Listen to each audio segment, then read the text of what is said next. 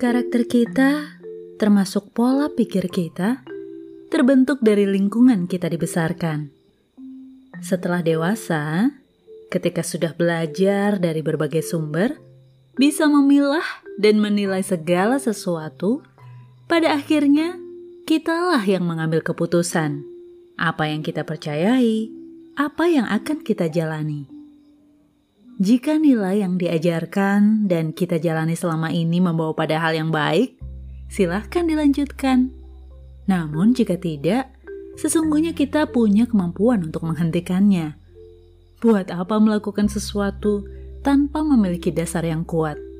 Hanya karena katanya orang, turun-temurun, atau karena takut.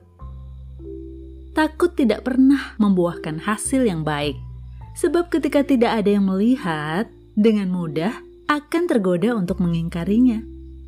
Demikian pula dengan melakukan hal yang baik. Lakukan dengan sadar bahwa hal itu patut dilakukan, bukan karena pamrih, mendapat penghargaan, pujian, atau sekadar ingin dipandang. Bukankah kita juga tidak senang ketika seseorang berbuat baik karena ada motifnya? Mengapa kita berlaku demikian pada yang lain?